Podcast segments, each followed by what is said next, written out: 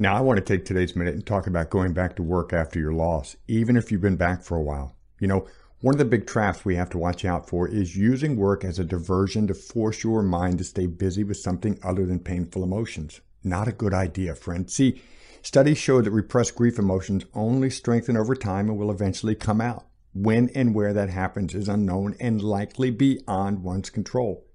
Maybe you're thinking you don't want to take your grief to work, you know, where others might see your emotional pain.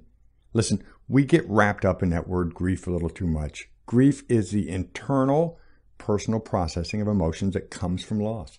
It only appears as external when the pain becomes too overwhelming. Take your grief to work. Don't avoid it. Don't repress it. At work, when grief becomes overwhelming, take a break. Find a quiet place or take a walk. Heck, establish a tap out word or hand gesture with your boss or teammates to let them know you're taking some time. This whole loss thing hurts, I know, but let's not make it even tougher by using work as an excuse to hold back the hurt.